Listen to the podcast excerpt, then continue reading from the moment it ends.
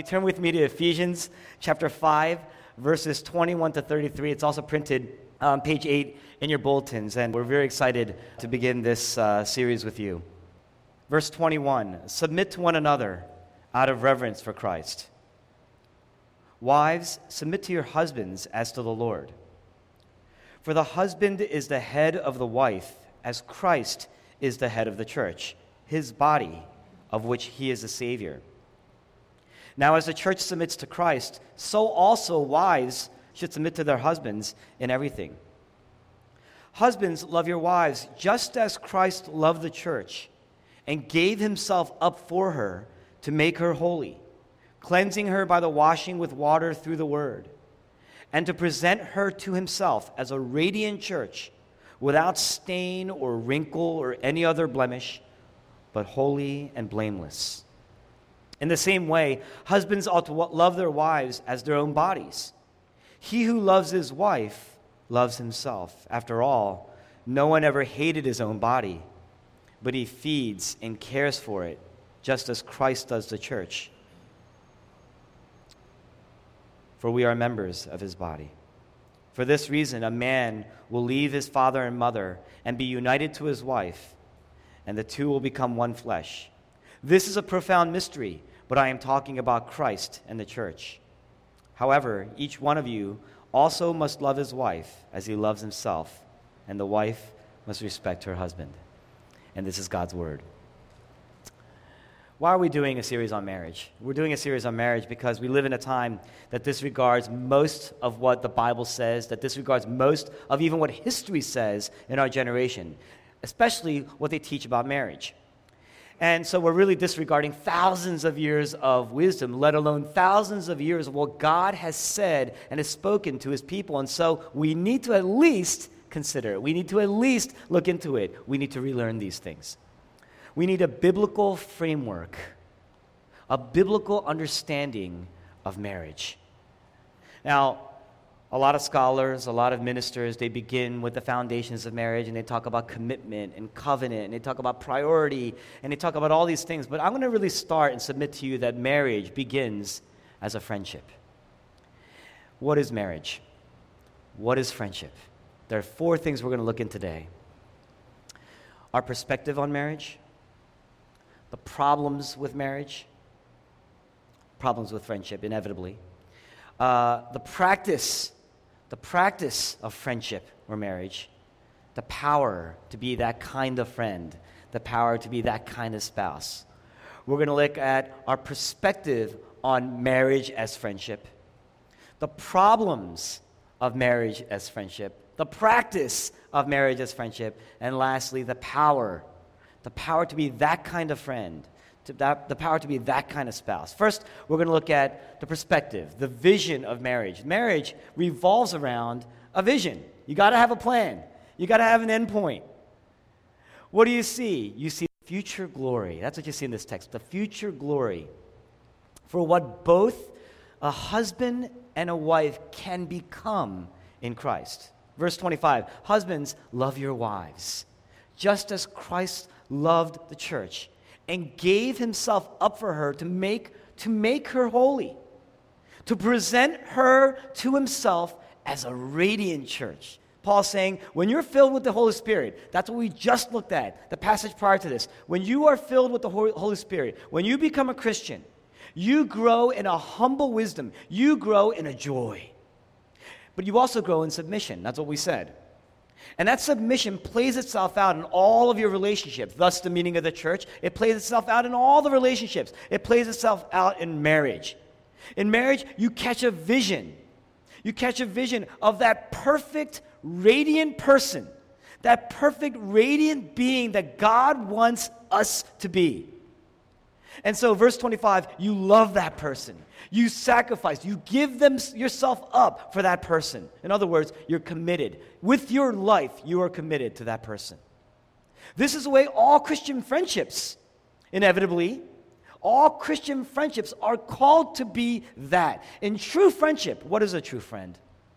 In a real friendship, you get a vision of the radiance of that person. Once they're free from all their flaws, once they're free from all their sins, once they're free from all their weaknesses, this is what makes them beautiful. You see? This is their glory. That's real friendship. That's true friendship. And marriage, that's true friendship. That's true marriage. Paul says, Husbands, love your wives. It's really just a, a lifetime of seeing all this through. Now, it's also why today relationships don't last, friendships don't even last today. And it's because you lack vision. We lack vision. So, really, our friendships are temporary. Our friendships are in this moment. Our friendships, we live in a very transient society, and so people are constantly coming into a city together and then they leave the city. People are coming into the city and they go out to the suburbs. And so these friendships that we forge, whether it's in college, in grad school, in our careers, they're really just there to fulfill a temporary need. You don't look at it that way. I'm not saying that it's intentionally that way. You don't look at it that way. You think, oh, this is a good friend of mine. But really, they're just there to fulfill a temporary need. And so friendships are just social, they're just casual. And you know this because when a friendship disappoints you, you're out, you walk away.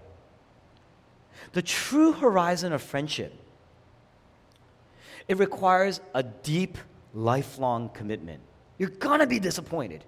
You're going to be angry. You're going to be really mad at times. But if you want to be a good husband, if you want to be a good wife, you need to first learn to be a godly, biblical, gracious friend.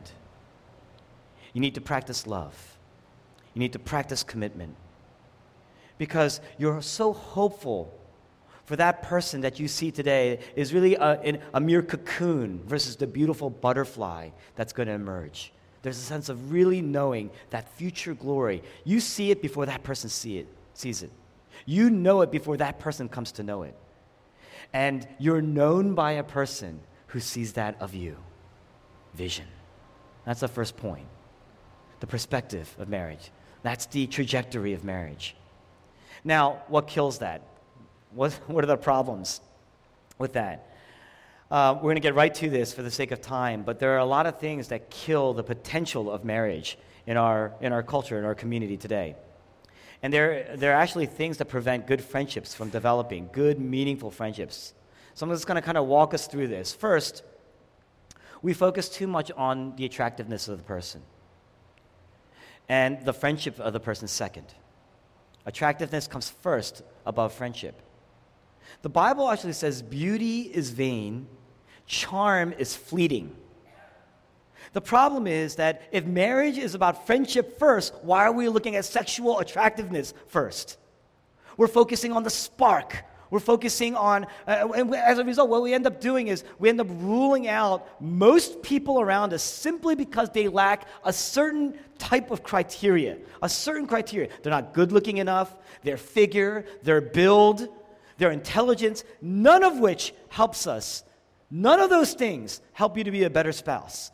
None of those things helps you even to be a better friend. Your intelligence actually hurts friendship. The Bible, when you look at the word intelligence in the Bible, the Bible has very, very few good things to say about a person's intelligence. We rely too much on it. The Bible, the Bible says almost nothing good virtually very few things good about a person's attractiveness. Those things have a way of tearing down relationships, honest, good relationships. None of those things are important. We look for people that we're attracted to sexually. And what we do is we say, I need to make that person my friend, instead of looking at friends because of their character, because they get you, they know you, because they have courage to speak to you, because they're balanced. Because they're wise. Now, to share a common vision, verse 27 to present her to himself as a radiant church, without stain, without wrinkle, or any other blemish, but holy and blameless. Paul's saying, You're not there. Paul's saying, God is doing an amazing work in you right now as a church, as a body, right now, full of flaws. We look at the flaws and we walk away. That's what we do. Our church is full of hypocrites. These people are, they're just all hypocrites. They're all fake. And we walk away. But love says, I will view them, the future them, the future glory of the person, holy and blameless. We're going to gaze on that future glory, that future beauty, the new self. In fact, the last couple chapters, in fact, the last month, we've been talking about putting off the old self, putting on the new self. So you see the flow of this is that as you're practicing these things as a church, as you're filled with the Holy Spirit, you become a Christian. What happens is what? You start to view each other and you gaze on each other the future glory of one another instead of dwelling on the current flaws, the present flaws. One of the things we focus on too much is the attractiveness of the person today, and it's fleeting and it's vain. The second thing is selfishness. In friendship, there are many, many days. Every one of us here is good friends. There are many days when the future glory of the person is overshadowed by the, the person's today qualities, the person's today attitude, the, their today personality. Both of you, the reality is that both of you are like metal ores. And that means you're raw. As polished as you may look today, you're raw and it's rough. You're rough around the edges. What does God do? God gives you marriage, God gives you friendship as a crucible Marriage is the most intense version. The heat is the highest in marriage. The intensity and the pressure are the highest, the greatest in marriage. But God provides you with friends like a crucible, a furnace where these two metal ores are put in. And what happens is that intensity, there's the heat, there's the intensity, there are the sparks. And the impurities in that ore, the mess, falls off until what? Only the beauty remains. Only the ore, only the gold remains. Now, uh, what that means if you're not a Christian. If you're not a Christian, and uh, you see the impurities, you see the flaws, and you see the sparks, and you see the intensity. If it's great enough, if the heat is great enough, what you end up saying is, you know what? I, you wake up and you say, I can do better. Now, I know this is difficult to hear, but this is why you can't have this with somebody who is not a believer dear friends, I know that the scene out there is tough. It can be. But you're never going to be able to demonstrate, you're never going to be able to receive this type of commitment unless God enters in. You don't have that kind of commitment until God enters in, you see. And until then, you are depriving each other you are compromising, you are manipulating each other, you are compromising with each other, you are exploiting each other because you have different visions. The end point is different. You see that? Think about this. If you're with, if you're with a non believer, that person does not have a biblical picture of the radiant beauty, the future glory that is assured, because there is no future glory. You're just two sets of chemicals that have come together, collided by chance through some evolutionary cycle to become life. And so there is no destiny. There is no assurance of meaning. There is no assurance of purpose. When two Christians come together, there's meaning, there's purpose. What is that? Verse 26 to make us holy. Verse 27 to present her as radiant. Why do we lack commitment? Why do we lack love? It's our selfishness.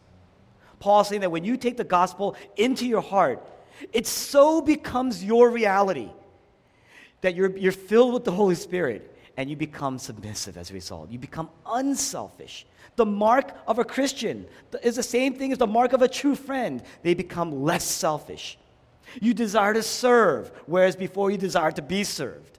You desire to pursue their advancement I desire to pursue your advancement at my cost. When, it was be- when before it was, I'm going to pursue my advancement sometime at your cost. That means you're going to give up your rights instead of saying, I have rights. You're going to give up your entitlement when you're, usually, when you're used to saying, I have entitlement. You're going to give up your needs when before you used to say, I have my needs. What about my needs? Not doing that will erode friendship and it will eat away at any marriage, the best of marriages. The gospel, if you want to sum it up, practically lived out in the church, practically lived out among your friends, practically lived out in your marriage is this Your sin is greater than I ever imagined. The more I get to know you, the more sinful you are.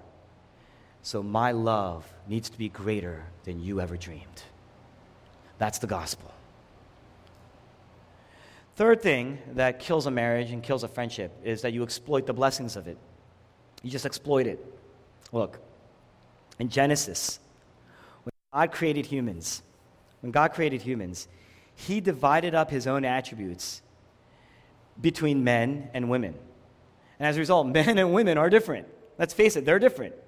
Adam meets Eve, and, and when Adam met Eve, what he says is this it's really the first poem in the entire Bible, and it's the first song. When Adam met Eve, he burst into song. He said, This is bone of my bone, flesh of my flesh. You know what he's saying? Now I am complete. It's almost as if I thought I was complete, but it's almost as if I found some lost, missing part of myself. Right? Because Eve was taken out of Adam. He says, Now I'm complete. This is why we crave this type of friendship across genders. And there's not anything entirely wrong with that. It's natural, it's the way we've been designed. We're designed to be made complete with a member of the opposite gender. But it's why we crave this across genders. It's very natural. The problem is sometimes we try to find that completion without the commitment that comes with marriage. And that's why you see today in our society a rise of cohabiting together, living together before you get married. It's a, the modern way of talking about love is, is this it's a feeling. I feel this for you. It's very intense. It's never going to go away. And that may be true. There is nothing to say that there are good marriages out there being lived out. But what I'm saying is, it's a series of compromises, it's a series of manipulations, it's a series of uh, ultimately exploitations. It's a series of giving up to get, to receive as well. Right? But that's not what the Bible ever means. It's never a feeling. It's why the biblical view of marriage is actually scary. It's incredibly scary and it's impossible unless the gospel has come in. Because biblical love, biblical love by definition, is a lifelong commitment that is assured in Christ's commitment to his people. It has been signed in his blood. So there's this exclusivity in marriage, there's this permanence in friendship. You only see it in the deepest of your friendships. And, and it's, we're built really in a way where the only safe place the only truly safe place that you can really have that kind of relationship in completion is in your marriage. That kind of commitment we call covenantal. Friendships are covenantal, and the most intense, most assured friendship that demonstrates this quality of relationship is marriage. What is the meaning of a covenant? A covenant goes like this a covenant is a permanent exclusive, life bound, love bound, legally bound commitment. It's not perfect. It's not failure proof. It's not. It's about as failure proof as you're going to get. But it's also why when you break it, there are devastating consequences legally and in your love life and in your life and in your just sense of permanence and it just destroys every dimension in many ways. It's so rooted into our character and so rooted into our promises that breaking it is devastating. Now, what are some ways that we look for the thrill of this type of relationship, the blessings of this type of relationship, without upholding the responsibility of this type of relationship? I have a couple for you. One, uh, uh, when you have a deep oneness, but you refuse to try to move into romance. That's probably a lot of us here. When you're already sensing a deep oneness, but you're refusing to move into that romance, you don't want to hurt the friendship, right? For whatever reason, there may be many reasons. You're actually depriving the other person of a potential deeper sense of completion than friendship because you're selfish, because of your fears. You're relying on your ability. You're relying on that person's ability. You're relying more on today you're not thinking about the future glory. Okay, that's one. Two, when you enter a sexual relationship with somebody without a legal commitment to that person. Now, for a moment, it's going to feel right. For a while, it's going to feel great. Uh, it's going to feel complete. You're going to feel more attached. There's a sense of oneness, but it's devastating. You actually end up lonelier, and you ultimately are going to feel more detached without that legal commitment. Third, you know, when two people of the same sex, they try to get that type of decompletion through a sexual relationship. Look, I just told you that God has designed marriage to be between a man and a woman. That he had taken his attributes and pretty much divided and distributed his attributes between men and women. And so what happens is you know, to reflect his image. Now, when Adam sings, This is bone of my bones, flesh of my flesh, what he's saying is, Now I see who I'm meant to be. Now I see, because I know you, because I see you, I see myself better. I know myself in completion. And God had designed this in a complementary way between a man and a woman. In fact, you see way in the beginning, in the story of creation, God said, male and female, He created them. Let us make them in our image. That's what He says. You see? And so, uh, you know, when you really meet somebody of the opposite gender, you say, You complete me, right? Jerry Maguire, you complete me. There's this complementary relationship in the Bible where you can't get that same sense of completion from, a, from the same sex as designed between a man and a woman. The Wall Street Journal recently updated their research in noting that same sex marriages statistically end up in divorce at a higher rate than heterosexual marriages, regardless of faith, regardless of religion, regardless of belief system. Now they have enough sample data to say that it's actually quite higher. Right? And they have their reasons and explain in much ways they're coming to similar conclusions.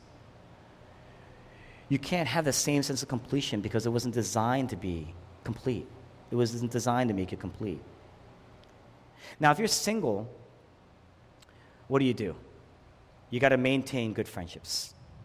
You got to maintain healthy opposite gender friendships. You know, that age old question can men and women really be friends? The answer is yes. The problem is all those things that I mentioned in the, in the, in the prior point, right? We're selfish. We're, we're, we're not looking at them with that future glory. You see? We're exploiting the blessings without the intent to serve and to give and to practice grace, uh, to practice and demonstrate grace. So if you have several healthy friendships like this, how do you know the one now, a lot of people say, well, it's based, it's based on your attraction, it's based on their looks, based on your preferences, based on your desires. And there, it's not less than that. It's certainly not less than that. There's so much more than that. Because most of the time, your musical interests aren't going to get you through a marriage at the end of the day. We all know that. Most of the time, your movie interests, your book interests, you know, whatever types of hobbies you have are not going to get you through a marriage like that. No. You got to talk to one another. You got to start with talking to one another. You got to talk more with one another. You got to talk regularly with one another. This is friends, by the way. All the more in a marriage. All the more. You got to spend time together. You got to make deliberate, intentional time. Don't use your kids as an excuse. Don't use your work as an excuse. You are not married to your job. That is not a covenantal relationship. If you are more married to your job functionally than your wife, you need to leave that job. You need to divorce that job, and you need to stay married to your wife. You need to stay married to your husband. Okay, can I talk to you like a pastor a little bit? you got to spend time with together you got to talk to one another you have to determine a few things i'm going to give you exactly what you need to think about okay number one do we have a common vision and perspective of marriage another way of asking that question is this. Are we committed to each other? For life as friends? Opposite gender committed to each other for life as friends? Number two does that person explicitly and implicitly address my selfishness? Do they have great insight into what God wants me to be? Do they remind me of the gospel, what it means to be in Christ? And can I do the same for them, for life? And does it excite you? Does it bring you joy to do that? Are you excited about that prospect? Now, there are people here who are married who say, wow, I, I'm married And I never got married with this in mind. What do I do?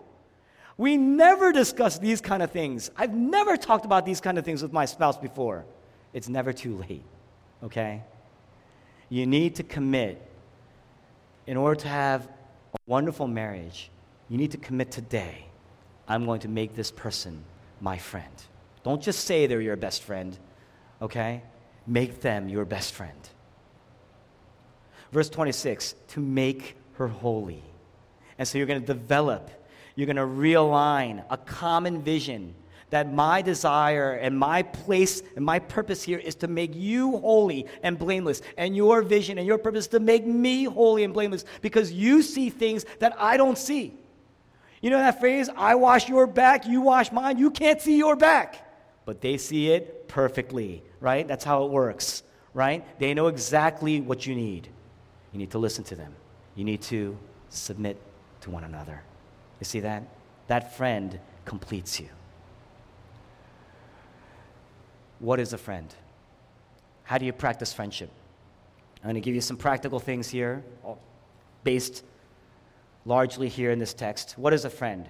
How does a friend make you holy? Verse 26 By cleansing by washing with water through the word.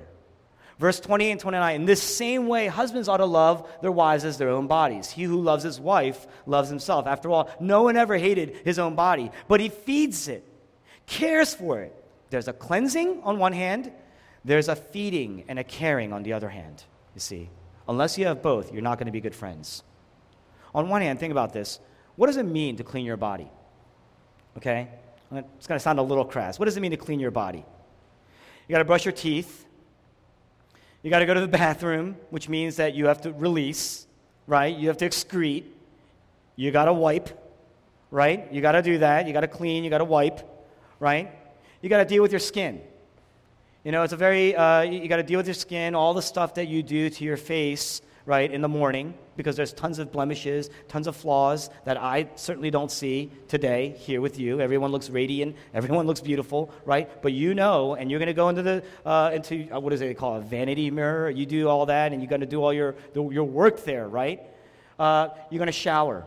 You're going to bathe. You're going to cleanse. In other words, cleaning is the most private thing that you could ever do in your life. Think about it. Cleaning yourself is the most private thing that you will ever do. What's the Bible saying? A few things. One, friends, true friends, give each other access to those private areas. They see it, they help you clean. They see it better than you. You know, when you have that, I, I used to, my face, I used to break out once in a while, right? When I break out, I don't like get like tons of, you know, pimples and zits. I get that one. And that one that is like excruciatingly painful and red. And it shows up in that most visible spot. It's like here or here or here. It's like depending on, you know, and I used to get it, and I still get it. I'm 44 and I'm just going through puberty right now. I mean, I, I feel it, I see it, you know? And the thing is, I hate when I'm talking to somebody and you're so conscious of that thing, because first of all, it's like it's got its own heartbeat, right? And you're talking to somebody and they're looking at you, but they're actually looking at that pimple. I hate that. And it makes you so self-conscious. And it happens, right? They're like, they're looking at you if this, they're, they're like, yes, you know, mm-hmm, mm-hmm, mm-hmm, you know, right? That's how they are, right? Um, the, the uh, where was I? um, it, where was I? Friends are going to give each other access. They're going to see. Uh, they're going to see things better than you. They're going to. Uh, you got to submit to your friends. You got to submit uh, your fears. That means you got to submit your insecurity. You got to submit your pride, because we don't like to show. We try to. You know, I just discovered. I've been married almost nine years, and I just discovered the glory of cover up you know, I thought it was lipstick. My wife takes out this thing. I thought it was lipstick. I said, that's kind of like, that's a weird color shade of lipstick. And she puts it on her face. I'm like, what are you doing? And like, hey, I don't see the zit anymore. I don't see the pimple anymore. So uh, I use it once in a while, right? Uh, but when you are with that good friend, when you are with your wife, you submit that fear, you submit that insecurity, you submit that pride, right? They see the dirt. They see when the makeup comes off. If they're going to help you when you're messy, they're going to get dirty. There's a transfer. There's a transfer of the dirt.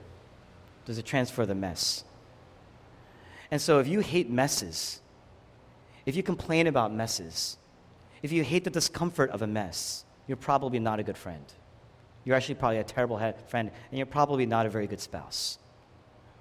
Right? When a spouse should be the best friend, a spouse will get in there and say, wait a second, and then they actually like wipe off whatever was on your lip, you know, maybe even in your teeth. Right? When you're old, you can't take care of yourself. Who's going to wipe you? Right? It's going to be your spouse. They're going to get in there. They're going to get dirty. You see, that's investment. And I know it sounds crass, but it's true. They're going to do that at every level, in every way. And a spouse is not only going to do that, a spouse is going to say, I want that. That's the beauty of marriage. It's amazing. Do you deserve that kind of love? I, after nine years, I definitely am convinced that I deserve nothing even close to that kind of love. Right? We don't deserve that right? The second thing uh, about a friendship is there's presence. So there's access, but there's presence. That means that in the midst of your mood swings, your depression, through your failure, times when you're scared and anxious and you become a different person uh, because of that, times when you're rude and critical and impatient. On one hand, it helps to have somebody validate that you're growing. Any type of change that you're going through. On the other hand, a spouse can say things to buffet so that you don't give yourself too much credit right? A spouse is going to say things that are going to comfort you on one hand, but also challenge you and help you on the other hand. I'm going to rattle these off, okay? Third, friends are consistent, they're always there. Jesus Christ says, Behold, I am with you to the very end of the age. That means I'm going to be present with you and I'm going to be consistent with you. Always there on the phone, online, text, in person. They're constant, they're consistent. There's a specific type of discipline between the best of friends that exists. There's a certain type of discipline that starts to develop between friends who are the best of friends. Fourthly, friends are at their best when they do all these things and they're gentle. Cleansing with water through the word. You know, when you're cleaning, you have to be gentle, or else what happens? Not only do you lose your dirt, you lose your skin. right? That's what happens. So you're actually literally throwing the baby out with the bathwater, right? So if you, if you clean too hard, you start to lose yourself. You see what happens?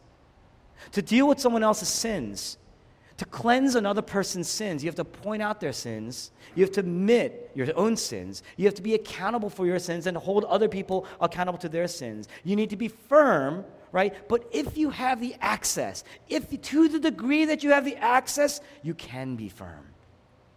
If you refuse to do it altogether, listen, that's we don't go there, right? You've lost vision. You are actually depriving that person of the growth that they need that will burst them into an eternal joy, a greater joy. Fifth, friends are honest with you. They're honest with you they're honest about you. I'm just going to leave it at that, right? Sixth, lastly, friends are vulnerable. They go deeper. They let a person get so close and have so much access that it actually can hurt them. That's what friends do, right? But they trust you that you are cleansing them. You see? That's a friend. Inherent in friendship, the layers start to peel off until what happens? You know, you get close enough with a friend, you get so close that there's a legal commitment. And the layers are no more layers. You're naked, you see? And in marriage, because it's the ultimate friendship, because it's the best friendship, physical nakedness always follows all the other types of vulnerabilities, all the other types of commitments, all the other types of nakedness. Because to be naked means I'm totally vulnerable to you. Now you see everything. I can't hide a single thing from you, and I won't hide a single thing from you. If you're not using each other to fill some sort of a void, and you're not exploiting each other because you're looking for that kind of completion that you have in a marriage without the commitment, the legal commitment of a marriage, then it becomes safer to open up yourself emotionally, financially, socially, all your hurts, all your joys, you see, until one day there's this desire to make yourself vo- so vulnerable that you make yourself legally vulnerable. A legal contract in the day a business contract, you would literally take these animals, split them in half, put them on the sides of the road. You would split them from head to toe. That's what a covenant is. And you would walk through reciting the terms of your commitment. Because what you're really saying to that person is if I don't live up legally to my end of the bargain, may this happen to me. You are opening yourself up to a legal vulnerability that will be devastating to your life. Meaning that if I don't live up to my commitment, may I be split in half. May my life end. May I be torn to shreds, torn to pieces. If your friend, the ultimate friend, is willing to make that kind of commitment, they have made themselves naked in every way. What follows after that is a physical union, a physical oneness, a physical nakedness. I hope that makes sense. Paul says, friends cleanse each other. But friends also feed each other, care for each other. In other words, they don't just clean you to make you holy, they clean you and they build you up. It's what makes a friendship joyful. Not just because you're being cleansed, but because you're becoming stronger because they're in your lives. On one hand, verse 25, Paul says, Husbands, love your wives, wives as Christ loved the church. Verse 29, the husband will feed and care for the wife as Christ does the church. He compares the ideal marriage to a relationship between Jesus and his church. So he's saying, on one hand, yes, Jesus is going to shape you. Yes, Jesus is going to move you. Yes, Jesus is going to challenge you. But on the, other, on the other hand, Jesus is going to adore you. He adores his bride. He nourishes his bride. He holds his bride as precious in his life. Look, if your best friend, if your spouse says, You're broken, you need to change. First of all, that's a good friend. That's a very good friend. We, don't, we need more friends like that. If your friend says that to you, that's very shaping. To the degree that they're close to you, it's going to shape you. Lots of power there. It's going to motivate you to change. In some cases, you're going to love to be motivated to change. You're going to love to change because you know it's true. On the other hand, the whole world may mock you, the whole world may insult you, want you ruined, right? But if your friend, if your best friend, and especially your spouse says, Who cares about what they say? You are perfect. I adore you. I love you. You are radiant, and I see your future glory. And you know because they are your best friend. You know because they are your spouse. They've signed their lives away for you. You know they mean it.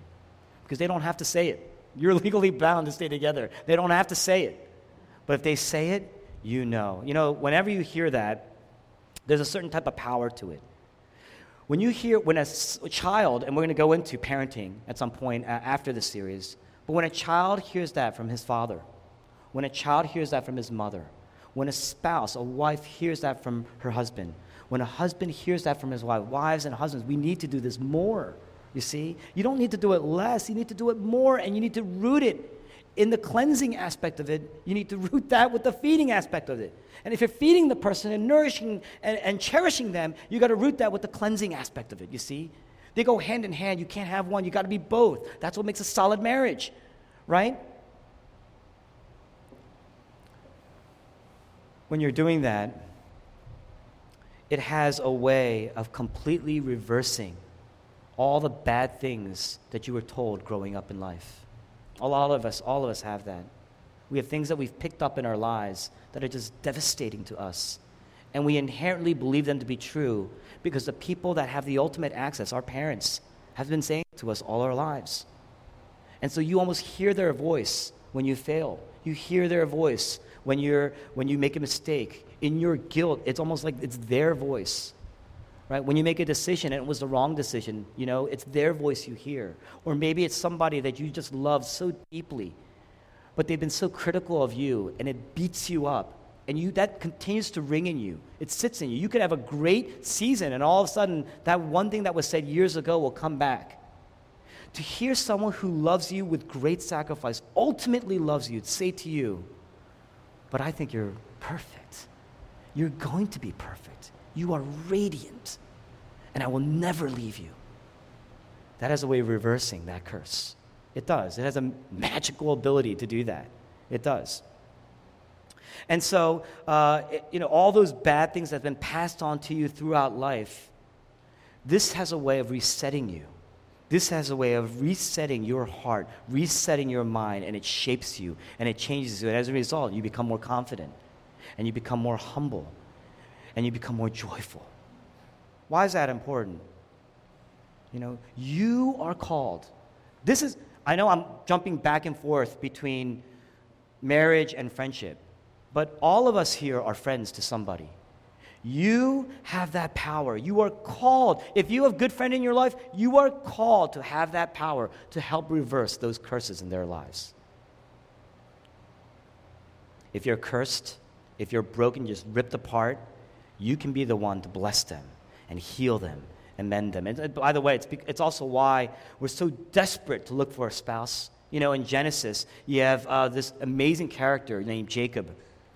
And Jacob was a cheater. In fact, his name actually means liar, right? And so he was no good all his life. All his life, no good. That's all he heard all his life. But then he meets Rachel, and Rachel is beautiful. And he just needs Rachel's love. Because Rachel is utterly beautiful. And Jacob is thinking, Jacob is believing, if I can just have Rachel's love, I know I'm going to be okay. It's going to undo the curse of my life, you see? And that's why, of all the things that he lied and cheated for, Rachel, he earned honestly. He got cheated, you see? It's also why our, spouse dis- our spouses disappoint us so much. Because we need somebody to tell us, you're beautiful. You can't validate yourself. And so when you don't receive that, it's so disappointing. When you don't hear that enough, it's so disappointing. So, how do you do it? How do you become it? How do you, where's the power uh, that we get from that to, to do that? Jesus Christ says this Greater love has no one than this, that one lay down his life for his friends. You want to see a picture of the ultimate friendship? I mean, you knew we were going to head there at least, right? Jesus Christ is a friend. I want to show you how he's a friend. Jesus Christ sacrifices for you. Jesus Christ is selfless for you. Down to the end, he gets on his knees and he gets dirty with the disciples' feet. And this is just before he goes to the cross and cleanses them altogether, whole, makes them whole. Jesus Christ serves them, never exploits them, never needy, always healing, always wanting to complete people. He sees a man who's been lame all his life, and he says, Walk. He completes them. He sees a blind man who's designed to see, and yet he can't see. He says, Open your eyes. He sees a mute man and says, I want you to talk. He sees a person who's leprous. He comes up to this leper. He touches him. He didn't have to touch him, right? He touches him. What's he doing? He's cleansing him, healing him, and he's what he needed was a touch. Probably hadn't been touched in years, you see. So present, always present. So loving, always loving. So gracious, always gracious. Always befriending, always consistent. Look at the gentleness of Jesus. On one hand, he says, No one has condemned you. On the other hand, he says, Now go, leave your life of sin. So, on one hand, he's always cleansing. On the other hand, he says, I'm letting you go. You're free. You see. Look at the beauty of Jesus, the honesty of Jesus. Always truthful. He says, I know my sheep, my sheep know me. To come to know him and to be known by him makes you mature. The book of First John says, just the desire to want to know Him will start to make you mature. So there's a cleansing. But look at the commitment of Jesus always feeding you, always nourishing you, not having a single thing to gain from us, and yet He cares for us, affirms us. He says, I am the Good Shepherd. Peter betrays him in John chapter 21. Jesus' question to Peter was not, Why did you do it? After everything I've done for you, why did you do it? That's not what he asked. He says, Peter, do you love me? Peter says, I do. Jesus says, Go feed my sheep. In other words, I trust you, Peter. This is what I came for. I'm entrusting them to you. I trust you. To hear that uh, affirmation, to hear that, it's power. It changed Peter's life. Peter's running away, nowhere to be found when Jesus was arrested, after, when Jesus was dying on the cross. And yet, once he heard the cleansing and the feeding, Acts chapter 2, a few chapters later, Peter's out there on the streets preaching the gospel. What would change these disciples and their lives so drastically? What did they experience that was so real that it would shape and change their lives like that? Psalm chapter 2 says, A bruised reed he will not break, a smoking flax he will not quench until it brings forth judgment to victory. The psalmist is talking about Jesus. That when he comes into your life and confronts you, you even though he does that, you will never break. He will feed you and care for you, the shepherd of your soul. He says, I am the good shepherd, and a good shepherd lays down his life for a sheep. And he did. He did it on the cross, Jesus Christ looks to the Father, the most intimate relationship that he could ever have. Then it's to the relationship to which all friendships point. It's the relationship to all marriages point to. The perfect relationship, the perfect union, Father and Son and Spirit. And yet on the cross, he says, My God, my God, you've forsaken me. You've left me. You've abandoned me. Now I'm in the one in need. I'm broken and because the Father has lost me, whereas before I was complete, for your sakes I've become incomplete. Now, Father is not present. I've become sin. I'm in the mess. I'm dirty. And the Father has been absent from me. The wrath of God is pouring out on me, and I'm messy. The excrement of sin is on me, and there's no one to cleanse me, no one to wipe this away from me. I am alone, and I'm disgusting, and no one is present, not even my friends to help me no one to affirm me, no one to uphold me. And the Father did affirm the Son. The Father did affirm the Son. This is my Son, whom I love. And yet on the cross, the Father stayed silent. Jesus Christ on the cross says, I'm experiencing the, experiencing the curse of sin, the curse of the mess. Everything that we've ever heard that was bad, everything that we've ever done that's true, was placed on Jesus on the cross. And he says, It's ripping me apart, and I've lost the Father so that you could be blessed so that you could be healed. I've lost access so that you could have the access. I've lost the presence of God so that you could have the presence of God. I've lost the gentleness of God, the love of God, so that He could be gentle with you. I'm thirsting on the cross. He says, I thirst. Why? So that you would have an abundance of the fountain of life in you. On the cross, Jesus Christ was stripped naked, vulnerable, not a single piece of clothing to shield himself from the wrath of God that would be poured out on him. He was bruised and broken for you. That makes him the best friend. That makes him the best friend. That makes him our perfect bridegroom. Pride and Prejudice, my favorite book. Darcy at the end says what? Surely you must know it was all for you. Surely you must know it was all for you. Jesus Christ lays down his life and becomes the perfect bridegroom for us. And so the cross, his blood poured out, becomes our cleansing. And so the cross becomes our affirmation. Jesus Christ, marred on the cross, says, You are beautiful. I endured the cross, and that is my joy to serve you. He actually, it actually says that. Hebrews 12. For the joy set before him, he endured the cross, scorning its shame. I'll take the shame. I'll take the punishment. I'll take the wrath to see you advance. That is my joy. Look at the love of Jesus. Well, it's time to close. We got six more weeks. If you're single, look at the beauty of Jesus. Don't overlook the importance then of gospel character. They don't have the gospel? How can we commit like this? You're just being exploited of your gospel character, you see. It's not intentional, it's just design. Be a good friend.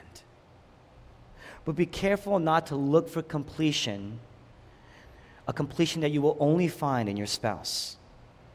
Maybe that person is becoming that best friend. Couples, you got to cleanse each other. But some of you are good at cleansing each other. You got to feed each other. You got to nourish each other. You need both. Don't just affirm, you got to challenge. Don't just challenge, you got to adore. Become a friend. Be the best friend. It's very important in an Asian community, predominantly like this. The husband way of loving is to provide. You see? Allow me to cleanse you a little bit. You got to affirm. You got to love. You got to be a friend. You got to cleanse. You got to speak. You got to talk. You got to cleanse. You got to feed.